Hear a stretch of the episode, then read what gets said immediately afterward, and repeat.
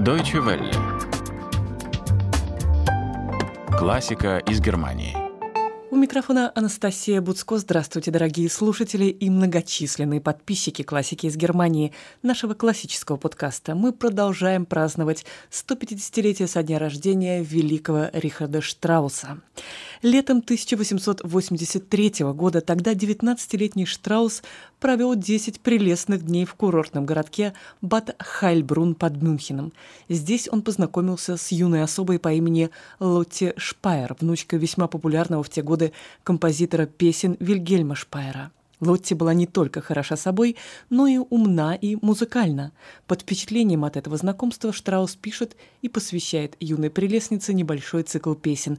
Одна из них «Алые розы» «Роты роза» на стихи Карла Штиллера. Мы слушаем этот небольшой шедевр в исполнении Суми Киттельбергер. Ее сопровождает Франсуа Ламбре.